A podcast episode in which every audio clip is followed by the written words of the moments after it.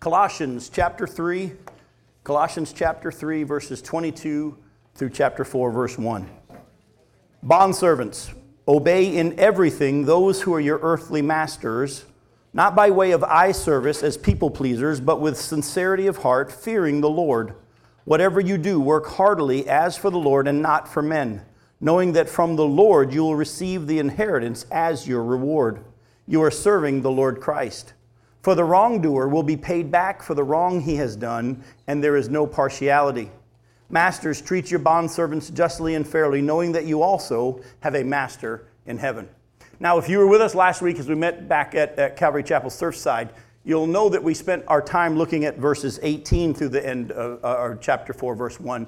And we looked at the relationship of wives to husbands and husbands to wives and children to their parents and parents to children and bondservants to the masters and masters to the bondservants. And we looked at it from the angle of the fact that God has designed roles for all of us. Some of us have been given by God's design following type roles, others have been given leadership type roles, and that we need to be willing to be, embrace the role that God has for us for his glory, for his purposes. We looked at how the whole attitude of Satan was I'm not satisfied with the role God has for me, and he wanted more, and we have to be careful of not falling into that same trap. But as we left off in this section, there's something here tonight that I want to take some time to really dive into. And to be honest with you, we're not going to be looking at Colossians much anymore tonight. We're going to be just using something here in this section that we, I read to you, and we're going to do a study tonight on the fact that a lot of Christians don't understand this, but there's still judgment for us Christians. A lot of Christians just say, Well, I, I'm already forgiven of my sins and I'm already going to heaven and there's no condemnation for those who are in Christ, and therefore I don't have to worry about judgment. Well, I want to show you tonight from Scripture, from a lot of Scripture, that there is still judgment coming for Christians. Now, it's not a judgment of whether or not you've sinned in the sense of whether or not you go to heaven, but there will be judgment. And I really want us to see, look closely at what, what, what Paul says here in verse 22. He says, Bondservants or slaves, obey in everything those who are your earthly masters, not by way of eye service or as people pleasers, but with sincerity of heart, fearing the Lord. And whatever you do, work heartily as for the Lord and not for men, knowing that from the Lord you will receive the inheritance as your reward. You are serving the Lord Christ. For the wrongdoer will be paid back for the wrong he has done and there is no partiality. And then he says, Masters, make sure you remember you have a master too. And so, what I want you to see here is that the, through Paul, the Lord is explaining to servants, you need to take the role that you've been given and you need to do it as unto the Lord because the Lord is going to repay you one day for your faithfulness in the role that He's given you. But as I'm about to show you tonight, not only will the Lord repay those of us who have been faithful to live out the role He has for us, but there will also be many of us, Christians, who will suffer loss when it comes to that time of judgment by Jesus because we didn't really take serious the fact that God's left us here for a reason. I mean, if God's whole purpose were just to save us, the moment you trusted Christ, you'd disappear. But you've been left here for a reason. And as you're about to see, many, many, many passages deal with the fact that when Jesus comes, it's also going to be a day of reckoning. Oh, yes, one day when he judges the world, there'll be a day of reckoning for them. We have no trouble accepting that. But very few Christians understand that there'll be a day of reckoning for us as well.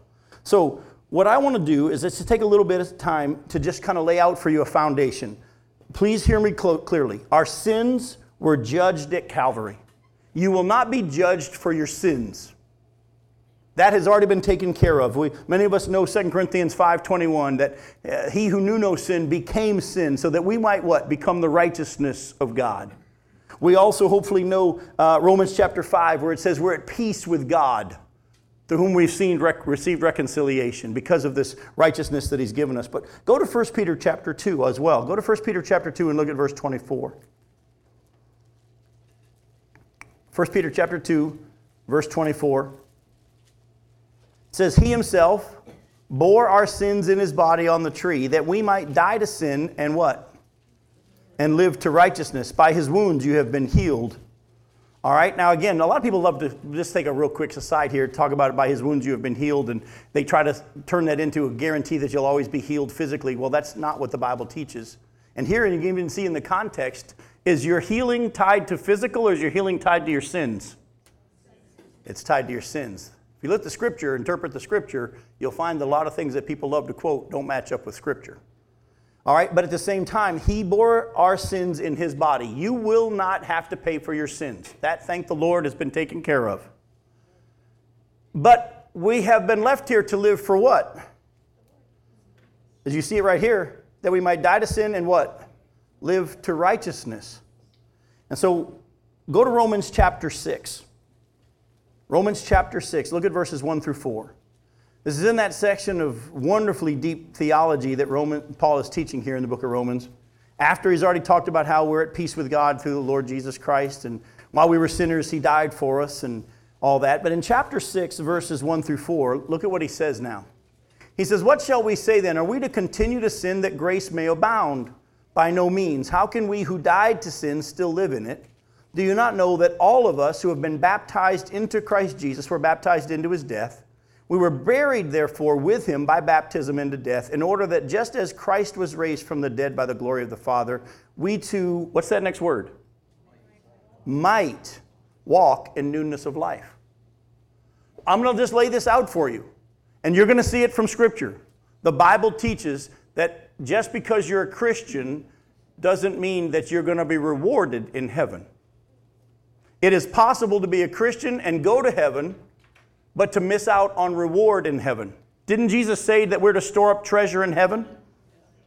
Th- that means that's something you actively do after your salvation. There are Christians who are not storing up treasure in heaven because they say, I'm just glad to be there. Jesus said that's the wrong attitude. We need to be living now after this salvation that we've been given with a mindset that's mindful of the fact that God is coming, and when He comes and gathers His church, there's going to be a time of reckoning where, well, as you're about to see, the Bible describes we all will face the judgment seat of Christ. So, first and foremost, your sins were already judged by Jesus at Calvary. You're not going to be judged for your sins. We hopefully understand there's a daily judgment for us as Christians. Do you not know that there's a daily judgment?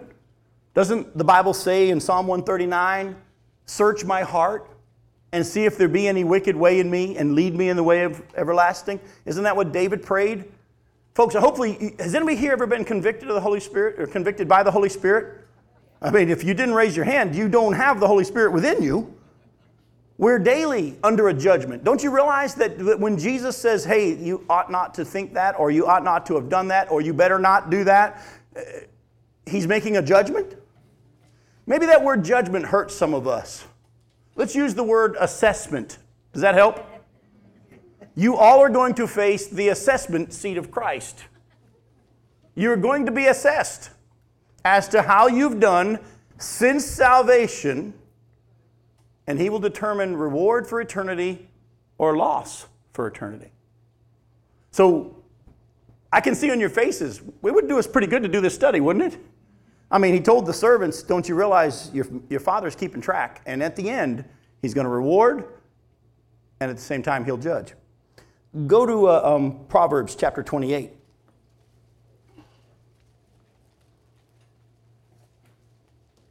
Proverbs chapter 28, look at verses 13 and 14.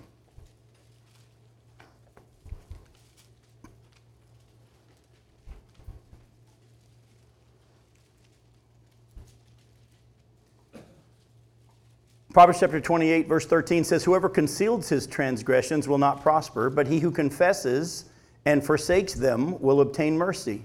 Blessed is the one who fears the Lord always, but whoever hardens his heart will fall into calamity. That doesn't only apply to the unbeliever, that applies to us as believers. Go to 1 John and you'll hear it explained clearly to us as believers. 1 John chapter 1. Look at verses 8, 9, and 10. 1 John chapter 1, verses 8, 9, and 10 very clearly, John's writing to the church there. He's here and he's writing to believers, and he says, This is, uh, if we say that we have no sin, we deceive ourselves, and the truth is not in us.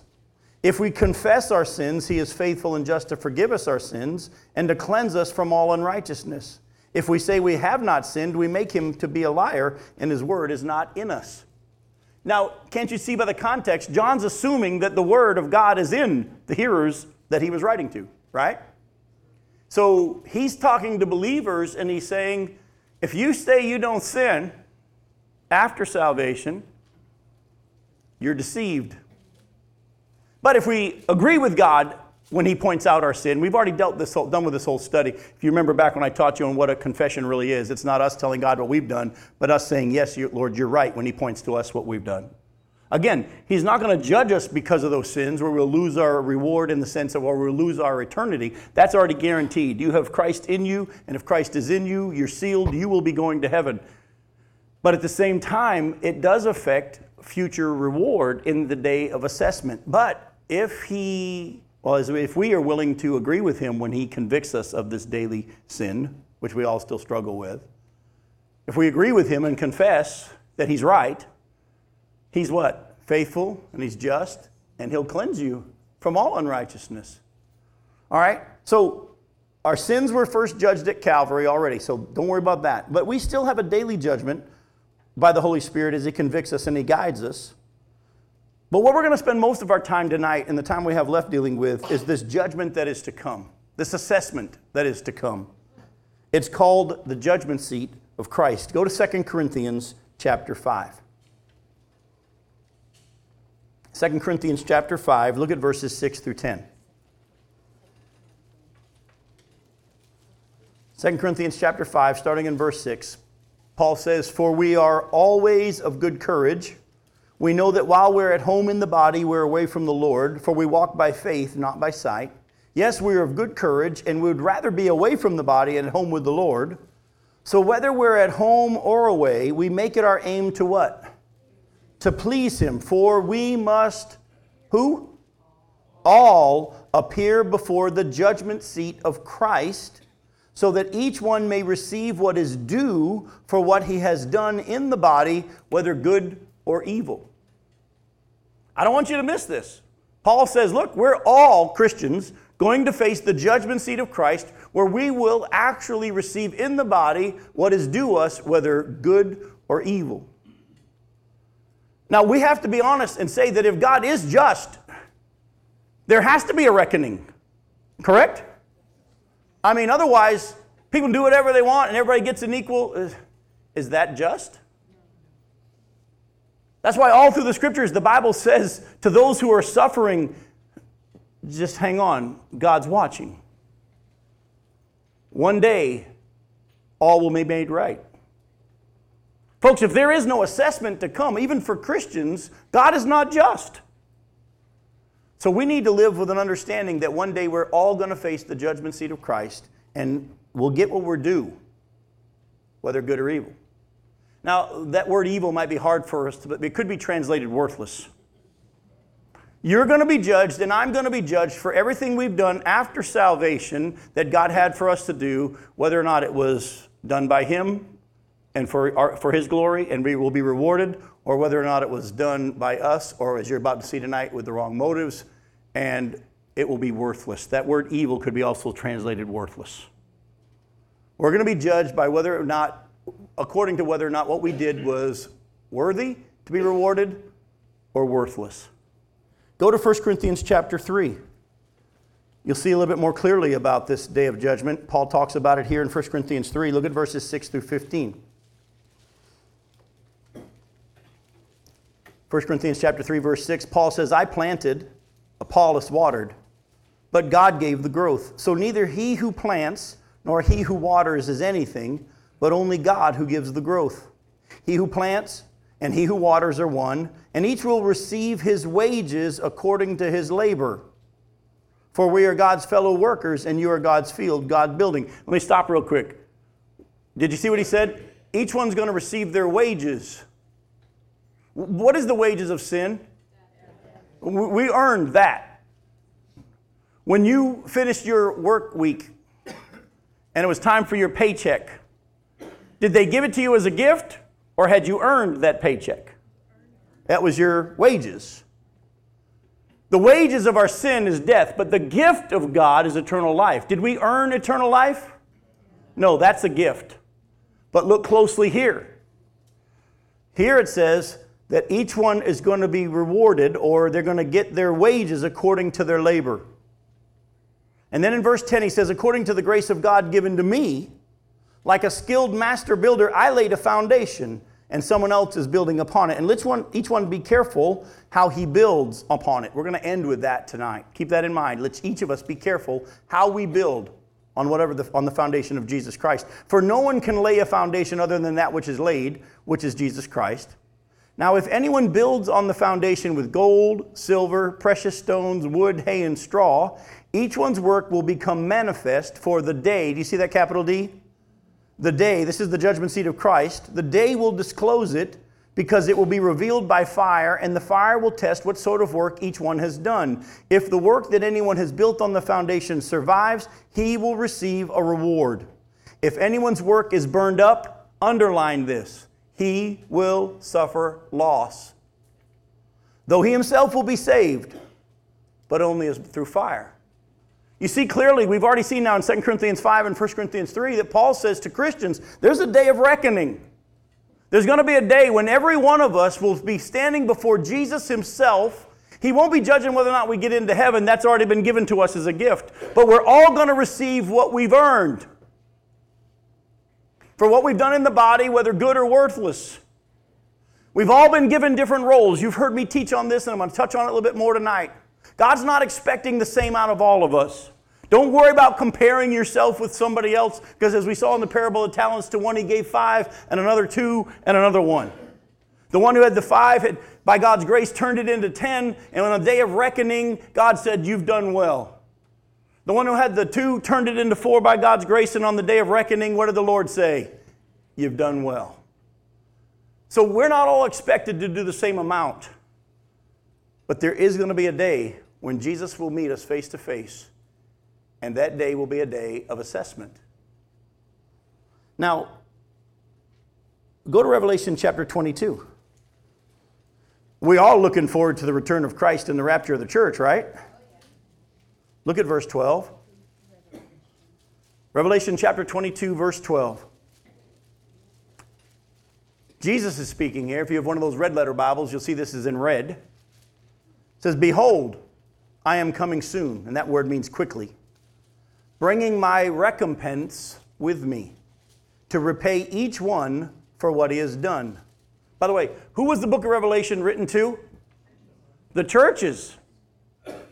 So Jesus is saying to the churches, Behold, when I come, it's going to be quick. And when I come, my recompense is with me, and I will repay each one according to what they've done. If what you've done is rewardable, you'll be rewarded. If what you've done is not rewardable, you'll suffer loss. People say, well, Jim, I, I got a problem with this because the Bible says there's no tears in heaven. The Bible doesn't say there's no tears in heaven. The Bible says that He will wipe away every tear at a certain point. If you do the study of God's chronology, there comes a point where He will wipe away every tear. I believe that the Bible teaches that at this judgment seat of Christ, there will be tears. I believe at that moment there will be those who, when the assessment, realize that they hadn't lived for Christ, but they had lived for self. Yes, you're still going to be going to heaven as one of those who escapes through the fire, but folks, there will be a point where God erases the tears. I think that there will be a sense of a realization of what we missed out on. You'll see it as we look at this in the scriptures tonight. Go to James chapter 5. James chapter 5, look at verses 7 through 12.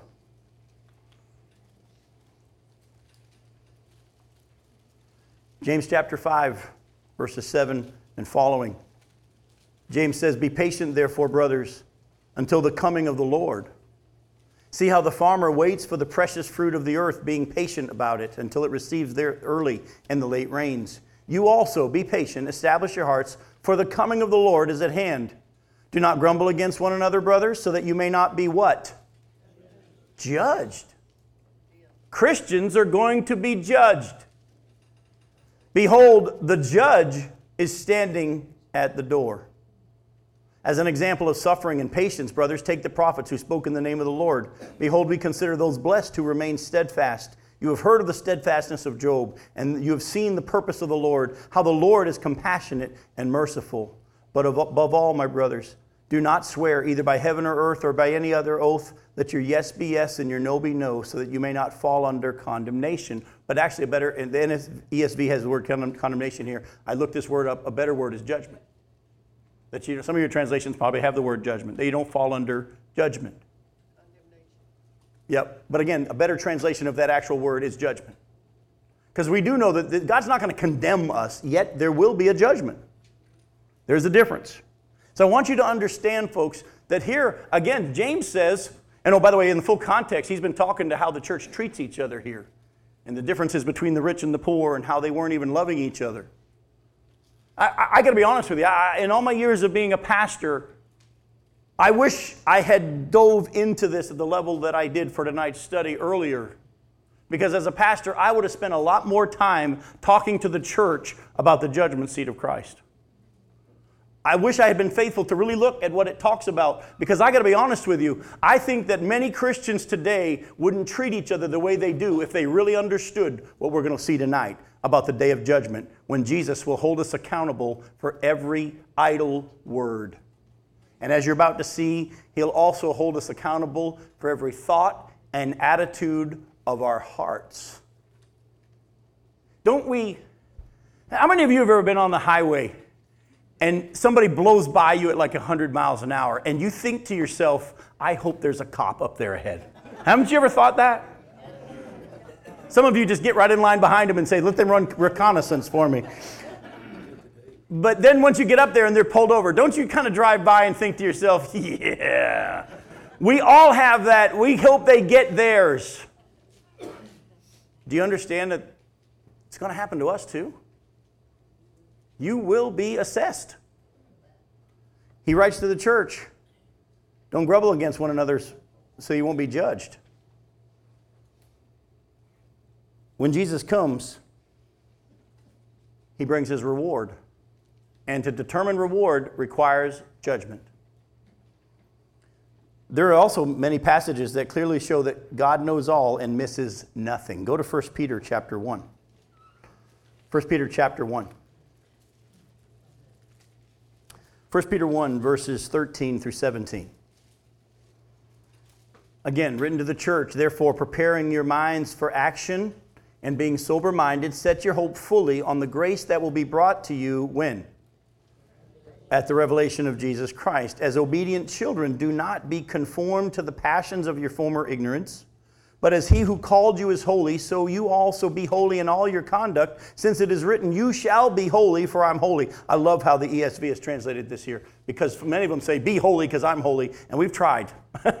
Thank God, I am becoming more and more holy. Even though He's declared me holy, I'm becoming more and more holy. You shall be holy, for I am holy. And if you call on Him as Father who judges impartially according to each one's deeds, how many of us have thought over the years that some people were getting away with something? Haven't we? And let's be honest, if you've been raised in a family where you were one of many kids, mom and dad didn't see it all. My brother over there is smiling and laughing because the younger ones get away with murder. But your Heavenly Father doesn't miss anything. Your Heavenly Father doesn't miss anything. And if you call on Him as a Father who judges impartially according to each one's deeds, Conduct yourselves with fear throughout the time of your exile. Go to Hebrews chapter 6.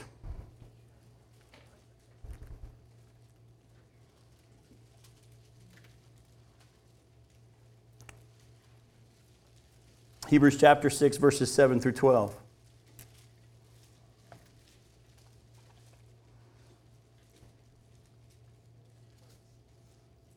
The Hebrew writer says, For the land, chapter 6, verse 7, for the land that has drunk the rain that often falls on it and produces a crop useful to those for whom sake is cultivated, receives a blessing from God. But if it bears thorns and thistles, it is worthless and near to being cursed, and its end is to be burned. Though we speak in this way, yet in your case, beloved, we feel sure of better things things that belong to salvation. For God is not unjust so as to overlook your work and the love that you have shown for his name in serving the saints, as you still do, And we desire that each one of you to show the same earnestness, to have the full assurance of hope until the end, so that you may not be sluggish, but imitators of those who through faith and patience inherit the promises. Again, God knows. He doesn't miss anything. He's paying attention. Yes, people in your church may not realize all that you're doing. Maybe you haven't been recognized with a banquet like you wished you were. But understand, God says, I don't miss a thing. And those who are considered last in this world will be what? First. Those who are seeking to be first will be last. Folks, I, I, it's, it's amazing to me how quickly we think that those who are the quote Billy Grahams of the world are going to get so much at their day of judgment and reward, but those of us who aren't as public and, and, and noticeable are going to get less. Oh, that's not what the Bible teaches. He's rewarding the attitude of our heart. Go to um, 1 Corinthians chapter 4. 1 Corinthians chapter 4.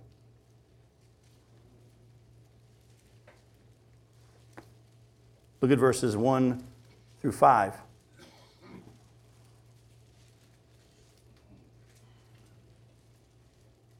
Paul says, This is how one should regard us as servants of Christ and stewards of the mysteries of God.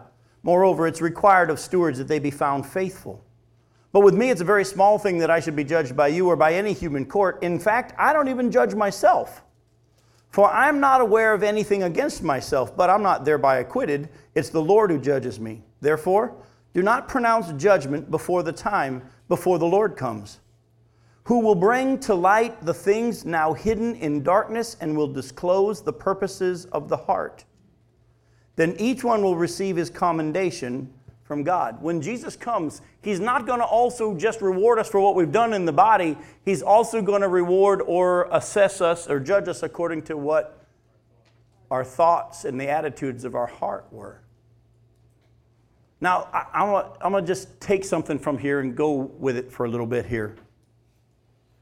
Look at what Paul's saying here. Please let me hope that you hear everything that I'm saying along this line.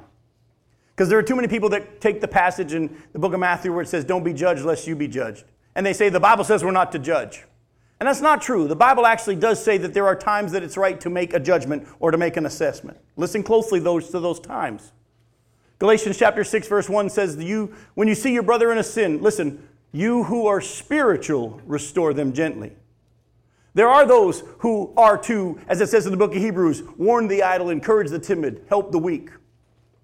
The Bible also says that those who have been given the role of authority in the church and leadership in the church, and they make assessments and they make judgments. But those are the elders, the pastors. That's why in Romans chapter 12, verse 3 and following, Paul says, Therefore, I say to you, by the grace given to me, that you don't think of yourself any more highly than you ought. In other words, I'm about to make a bold statement to you, and I'm going to charge you not to consider yourself more bold or, or, more proudly than you ought to, or more highly than you ought to. But listen to how he says it by the grace given to me. In other words, the only reason I'm making this statement to you, as direct as I am, is because that's the role God gave me. He didn't give that role to everyone. And so, folks, there are times that the Bible says that judgments can be made by, by believers, but the Bible also teaches just as much that most of the time we Christians should leave the judging of everyone around us alone.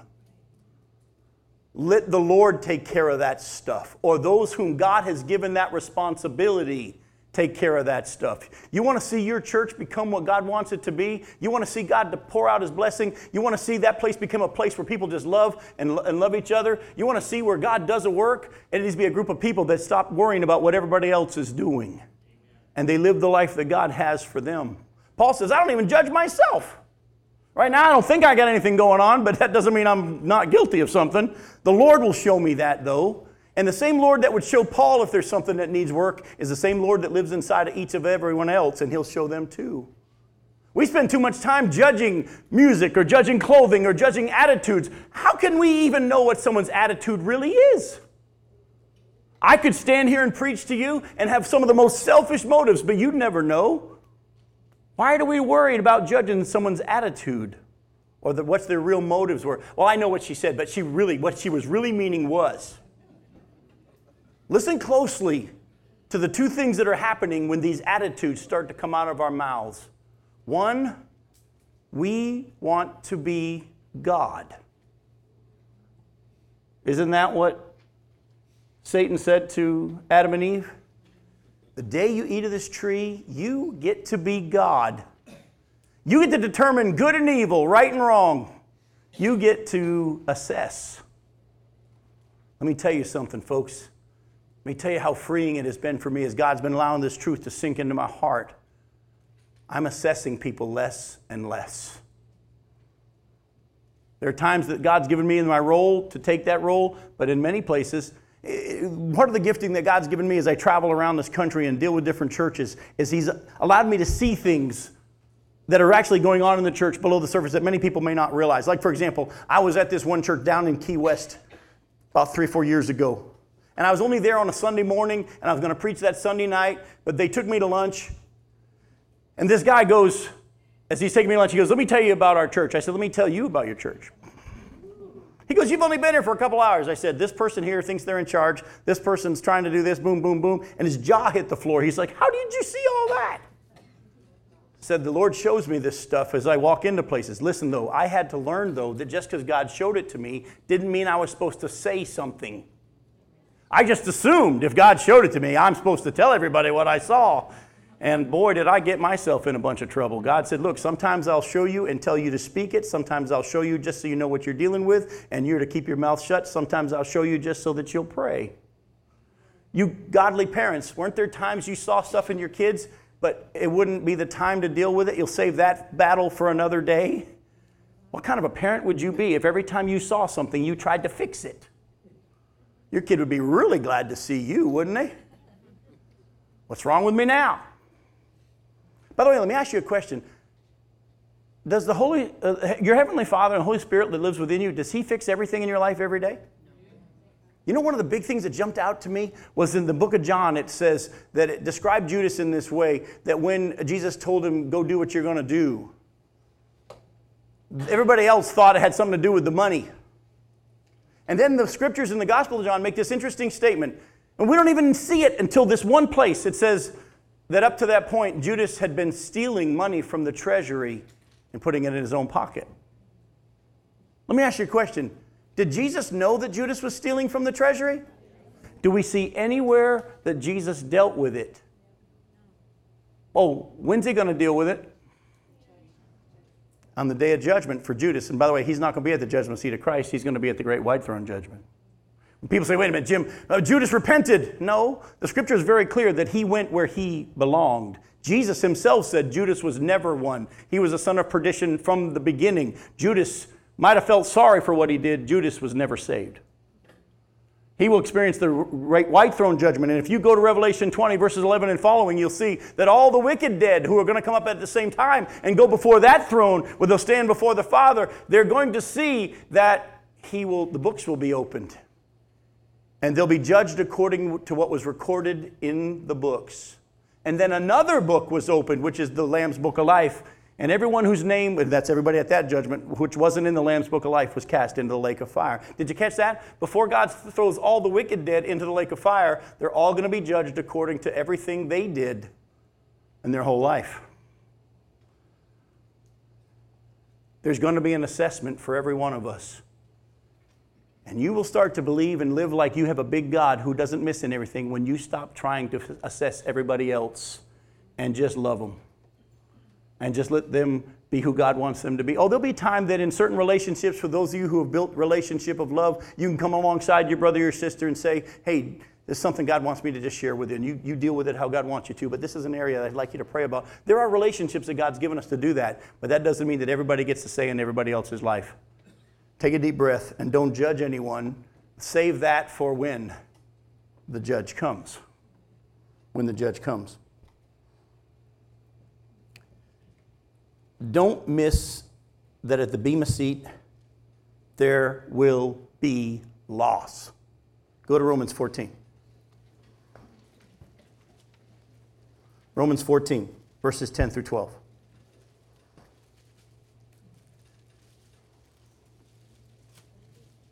Romans chapter 14, starting in verse 10. Paul says, Why do you pass judgment on your brother? Or why do you despise your brother? For we will all stand before the judgment seat of God. For it is written, As I live, says the Lord, every knee shall bow to me, and every tongue shall confess to God. So then each of us will give an account of himself to who? Every one of us. Don't we have a tendency sometimes to judge each other in, in Christian ministry? Well, I don't think that's how you should do church. Well, they're doing it wrong. How about the time that uh, the disciples came to Jesus and said, We saw people preaching in your name, but they weren't one of us, so we told them to stop. What did Jesus say? If they're not against us, they're for us. Not everybody does it the way I would do it or you would do it, but God's able to get it done. I shared with the guys at Men in Motion today that uh, uh, just this few weeks ago, somebody here who's from Indialantic gave me a, a tape recording of when I resigned here at First Baptist Indialantic over 10 years ago, or just about 10 years ago when I resigned. That, that message that I preached the night that I resigned. Well, I can be honest with you, I never had listened to it since that day. So I popped it in my tape player in my car because it was a tape. That's how long ago it was. And uh, today, as I was driving around, I listened to that resignation sermon. And in that sermon, I talked about the first time I ever preached, which was 30 years ago, over 30 years ago. And God brought me back to that day that I preached my first sermon. Uh, at the time, I was the youth pastor at First Baptist Palm Bay. Actually, not youth pastor. I was in the, just out of the youth group. I wasn't in the youth group. I wasn't youth pastor. I was just kind of hanging out with the youth. And they had one of those youth led services where they let the young people do everything. The young people took the offering, they did the special music, and they asked me to preach. I'd never preached before. God had called me to preach when I was 13, but I was running from his call at the time. And they asked me to bring a sermon that day, and I didn't know what it took to prepare a sermon, so I wrote on pieces of paper some notes and wrote real big in case I got lost, I could find where I was. And not knowing what it took to prepare a message, three minutes into the sermon, I'm done reading my notes. and I started to panic. And I thought back about that sermon. My sermon was on enthusiastic Christians.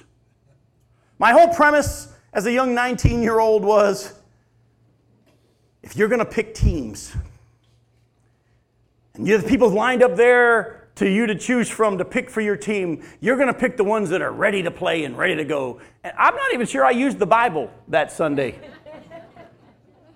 I got to be honest with you, as you look back and I look back, that was a horrible sermon. But you know what? Thank God for those people that sat there and smiled. Thank God for the people who said, He'll get there. He'll get there. Because I've now been preaching for 30 years and I'm, I'm getting closer.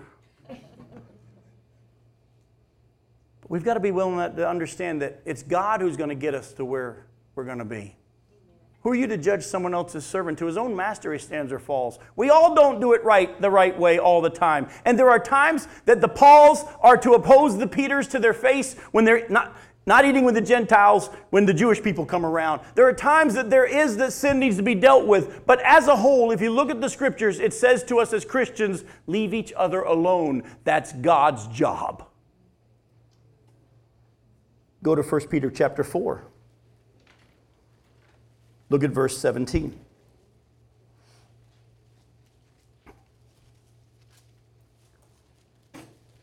First Peter chapter 4 verse 17. It says, For it's time for what? Judgment to begin at the household of God. And if it begins with us, what will be the outcome for those who do not obey the gospel of God? Remember, like I told you, the judgment's already beginning in a sense. The daily assessment is happening now.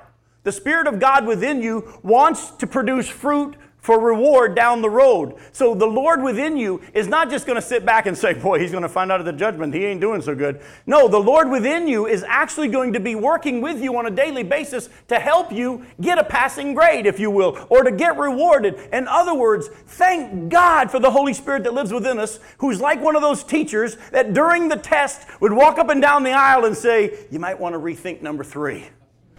Did you ever have one of those teachers? I used to say, I love you. The heavenly, your heavenly Father wants to reward you. It's to His glory that you produce fruit. And so, right now, the judgment is begun. It's time for the judgment to begin with the household of faith. And right now, the Heavenly Father who lives within us is actually helping us live right versus living wrong so that on that day of judgment we'll be rewarded with much. Go to Luke chapter 19. You want to see clearly that at that time of reckoning, there'll be those who suffer loss. Look at Luke 19, verses 11 through 27.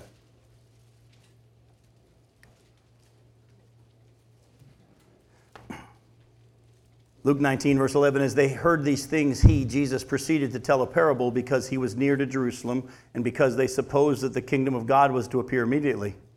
He said, Therefore, a nobleman went into a far country to receive for himself a kingdom and then return. Calling ten of his servants, he gave them ten minas and said to them, Engage in business until I come. But his citizens hated him and sent a delegation after him, saying, We do not want this man to reign over us. When he returned, having received the kingdom, he ordered these servants to whom he had given the money to be called to him, that he might know what they had gained by doing business the assessment, the reckoning, the judgment. The first came before him, saying, Lord, your mina has made ten minas more. And he said to him, Well done, good servant. Because you have been faithful in, a, in very little, you shall have authority over ten cities. By the way, I think the Bible is pointing to the fact that our reward will be tied to some of our responsibilities in the millennial kingdom on the earth. Some of you said, I've always wanted to live in a big house. Store up your treasure now. Store up your treasure now. The second one came, saying, Lord, your mina has made five minas. And he said to him, And you are to be over five cities. Then another came, saying, Lord, here is your mina, which I kept laid away in a handkerchief. For I was afraid of you, because you are a severe man. You take what you did not deposit and reap what you did not sow. He said to him, I'll condemn you with your own words. You wicked servant, you knew that I was a severe man, taking what I did not deposit and reaping what I did not sow? Why then did you not put my money in the bank, and, my, and at my coming I might have collected it with interest? By the way, he's not saying that's who he is. He says, I'm just going to judge you with the same measure you judged me. Isn't that what sound familiar? Do not judge, or you will be judged with the same measure you judge. Folks, those of us who have had a tendency because of our flesh to be kind of negative and judgmental of the people around us, is that how you want the Lord to judge you on the day of judgment? Why did you not put my money in the bank? And at my coming, I might have collected it with interest. And he said to those who stood by, Take the mina from him and give it to the one who has the ten. And they said to him, Lord, he's got ten. And I tell you that everyone who has, more will be given. But from the one who has not, even what he has will be taken away. But as for these enemies of mine who did not want me to reign over them, bring them here and slaughter them before me. Jesus, here in this parable, is showing us that on this day of reckoning, on this day of assessment, those of us who have been given a responsibility will be judged accordingly, and God will reward us for faithful service. At the same time, for those who didn't, oh, they still get to go into heaven. They still get to enter the millennial kingdom, but they're going to be lacking for a thousand years at least. By the way, when Jesus returns with him, if you were to look at Revelation chapter 19, verses 6 through 8, excuse me, Revelation 19, 6 to 8, you can go look at it later on. You'll see that the Bible says that when Jesus comes at the Battle of Armageddon, at the second coming of the Lord, when he comes back to the earth, we're going to come with him. And in that passage, it says that we're all going to be wearing white robes, and the Bible clarifies. Remember, whenever the Bible uses symbolic language, it tells you what it symbolizes. It says the white robes represent the righteous deeds or acts of the saints. Are you given a white robe because you're going to heaven? No, you're given a white robe because the robe represents your righteous deeds. Are we in heaven because of things we do? No, but that is tied to our reward. Oh, listen closely. You might have missed why I brought that out.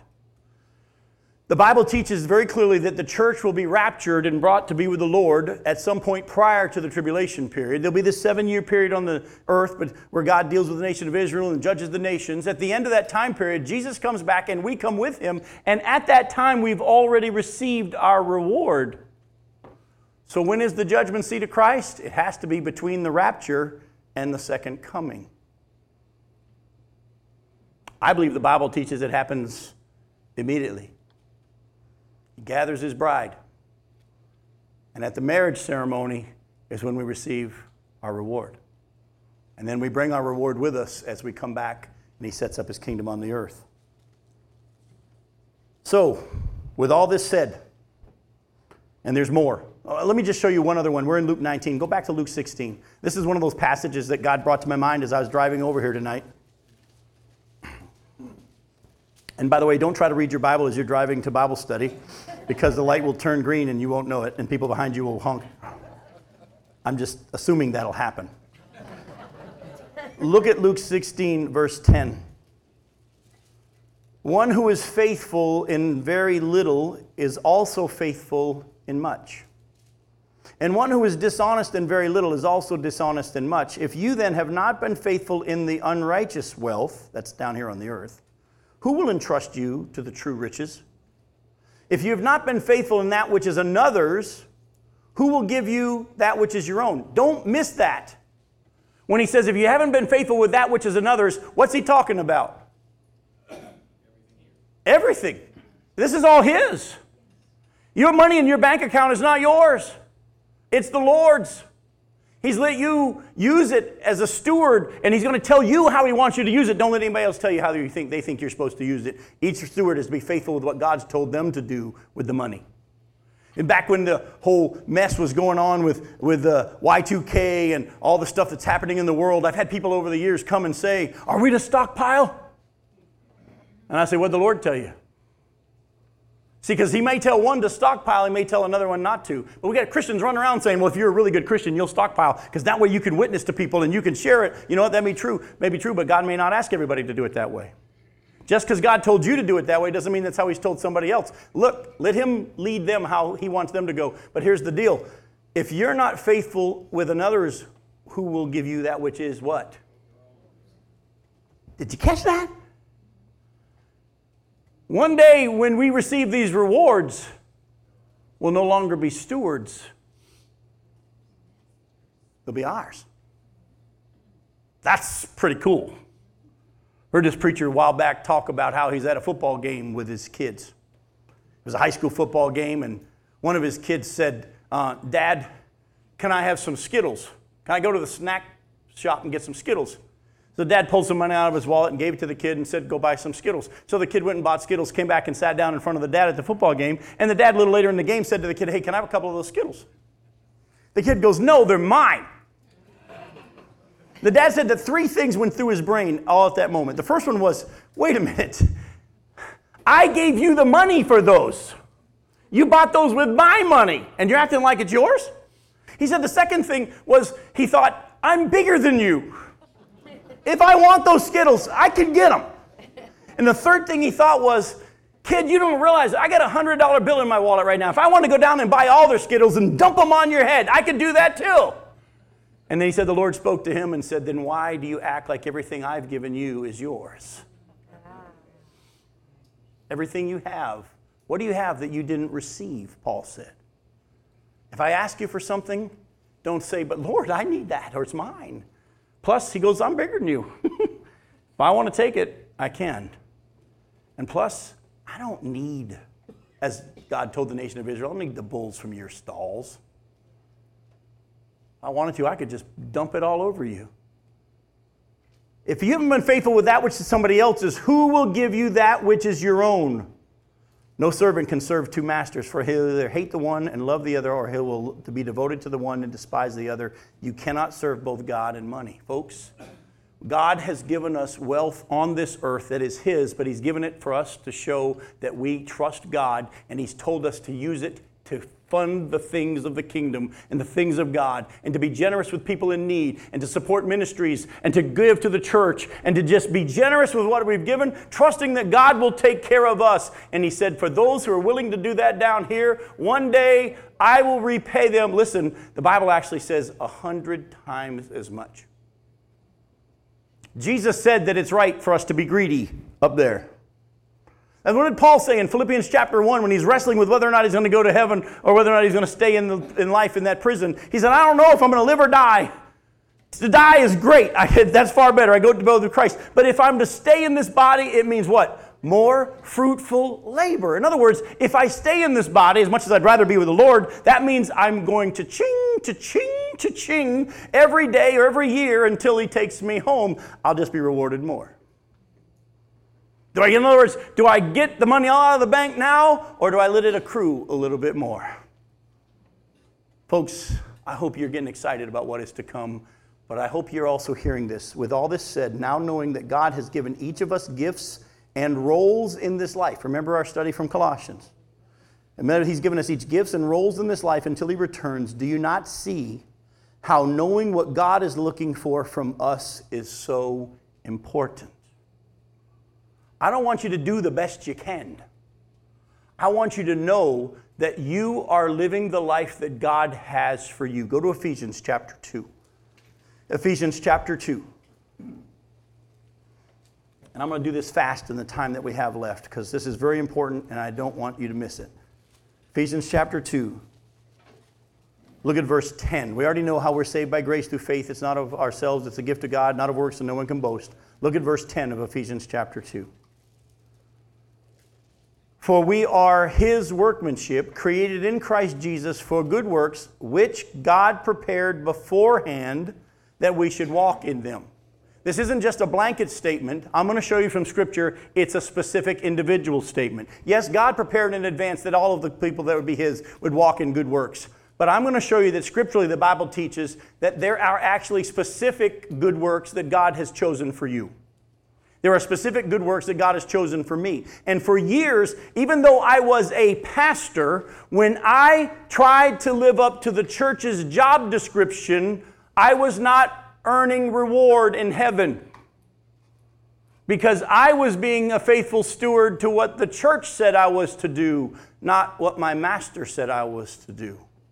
No, yes, God called me to pastor churches for a season, and He'll reward me for those things that I let Him do through me in those times. There were things I did as a pastor that were my, my attitude is my motives were not pure, and I won't be rewarded for them. But at the same time, I've come to realize, and I want you to come to realize, that you will find His rest when you take His yoke and nobody else's. Go to Galatians chapter 1. You're in Ephesians. Back up a couple of books. Look at how Paul describes his encounter with the Lord. Galatians chapter 1, look at verses 13 through 16. Paul says, For you have heard of my former life in Judaism, how I persecuted the church of God violently and tried to destroy it, and I was advancing in Judaism beyond many of my own age among my people. So extremely zealous was I for the traditions of my fathers.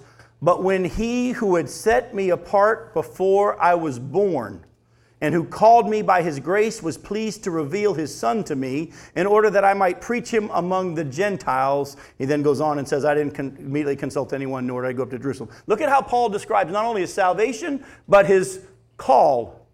He said, God's plan for me was to preach to the Gentiles before I was even born. Ephesians 2.10 says, We're God's workmanship created in Christ Jesus to do good works which he planned in advance for us to do.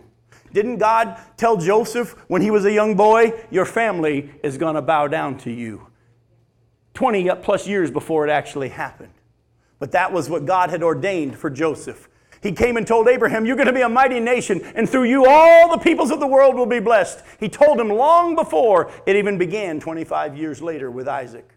David was anointed the next king of Israel, but he didn't become king for 15 years as he ran from Saul, served in the, but God told him ahead of time, I've got a role for you. And you and I will not experience the joy and the peace of our walk with the Lord, nor be rewarded in eternity until we get to that point where we understand this is who God made me, this is the role He has for me, and I will embrace it. Go to Galatians chapter 2. Look at verses 7 through 9. Paul says in Galatians 2, verse 7, on the contrary, when they saw that I had been entrusted with the gospel to the uncircumcised, just as Peter had been entrusted with the gospel to the circumcised. Let me say this to you. Some of you have been wired by God to be evangelists. Some of you have been, you've got a passion for telling people about Jesus Christ. Some of you have it so much you want to go stand on the street corner and knock on every door. Good for you. Don't assume that everybody else is supposed to be knocking on the doors with you. Too many Christians are beating each other up because, well, they're not sharing their faith enough. He gave some to be apostles, some to be prophets, some to be evangelists, some to be pastors and teachers for the equipping of the saints for the work of the ministry. Oh, and listen, not all the saints in the work of the ministry are going to be apostles, pastors, prophets, and teachers. Some of the saints are going to be financial givers. Others are going to be administratively using their gifts. Others are going to be extending mercy. Others are going to be encouragement. There are going to be those like you, Rita, who you use your gifts of service to walk alongside people and help them on a daily basis, all the way through. Everyone needs to find what it is that God's called you to because that is the only thing you'll be rewarded for. There's a day of reckoning coming. But Lord, I was a church member. I actually think God might say, big whoop. I went to Bible study on Tuesday nights. Yeah, who was teaching? Listen. Find out what it is. Listen closely. Find out what it is that God's given for you to do. And, and I'll get right to you. And then get and do and do that. Now, some of you are going to probably going to say, "How do we know what that is?" No. I okay. Say, I've heard before that God may only have one or two things for you to do. Yeah. And that it may not be on a, just a daily basis. Yep. Now, very good. You're heading right into where I'm going. Some of you sit there and go, "Well, how do I know I'm doing the right thing?" Listen, God's going to judge the thoughts and the attitudes of your what? Why don't you just begin by letting Him produce the fruit of the Spirit with you? See, because if you even just let Him produce the, the evidence of His Spirit within you as you live your life, you will be rewarded for that. Yes, sir. Go ahead. The reward is for choosing to allow God to be. Mm-hmm. We can't save ourselves that's not through works. But calling him our Lord and Savior. The Savior part is the gift. Letting Him be our Lord is a choice. Yes. And that's and what he said was, You'll be rewarded for letting Him be Lord. Letting Him be Lord. Folks, I didn't end up at where I'm at right now right away. That came out over time. As I've shared with some of you, I didn't take a spiritual gift test to find out that I was called to preach. Don't go take a spiritual gift test to find out what it is you're supposed to do. Get involved in the life of your church. Go to Sunday school. Get in some small groups. Get involved in what's going on. If they got a church work day, show up and see if it's you. If it isn't, don't worry about it. If they got a, a, a, mission trip and you might be interested in taking it, go ahead. I could take the time to share my brother's story. But if you knew his story, he went through a time in his life where he was floundering and wondering, and, and NASA hired him when he was in high school at Palm Bay, and he was offered a big amount of money, and they paid for his school at FIT. But in the midst of that, right near the end, he realized this isn't it. You know how hard it is to tell NASA, sorry, thank you very much, but I'm not going to do this anymore and ended up changing and paying for his own school and getting a business degree and then selling shoes at Foot Locker and, and Thom McAn. And, and one night, one night in New Orleans when he and his wife Julie were married, and Jeff wasn't at Wednesday night service because he is working at the mall at the shoe store. He came home and was taking off his, I think it was Foot Locker at the time, uniform. Wednesday night, there was a missionary who was at our church in New Orleans who was talking about the call to missions. And God reminded Julie of the fact that He had told her when she was younger, I've called you to be a missionary. She went home that night to her husband and said, I don't know how you're going to react to this, but God called me to the mission field a long time ago, and tonight He reminded me that that's what His plan for me is. And Jeff said it was like a light clicked on. And even after those years of wondering, it was then that he knew that's what we're supposed to do. And they spent 10 years in Uzbekistan and they've been in Thailand and now they're serving on the mission field here at the Seafarers and they're living the life that God has for them. Don't worry. The one who has a plan for your life also knows how to get you there. So just begin by letting Him be Lord today of your attitudes and your actions and your thoughts and watch how you'll end up where you're supposed to be. Oh, Jim, I know what my gift is. I know what my role is, but the church won't let me. Well, are they bigger than God? Relax. If it's of Him, you'll end up there. You'll end up there. Go to Romans chapter 12. I quoted this and we'll wrap up with it. Romans chapter 12, verses 3 through 8.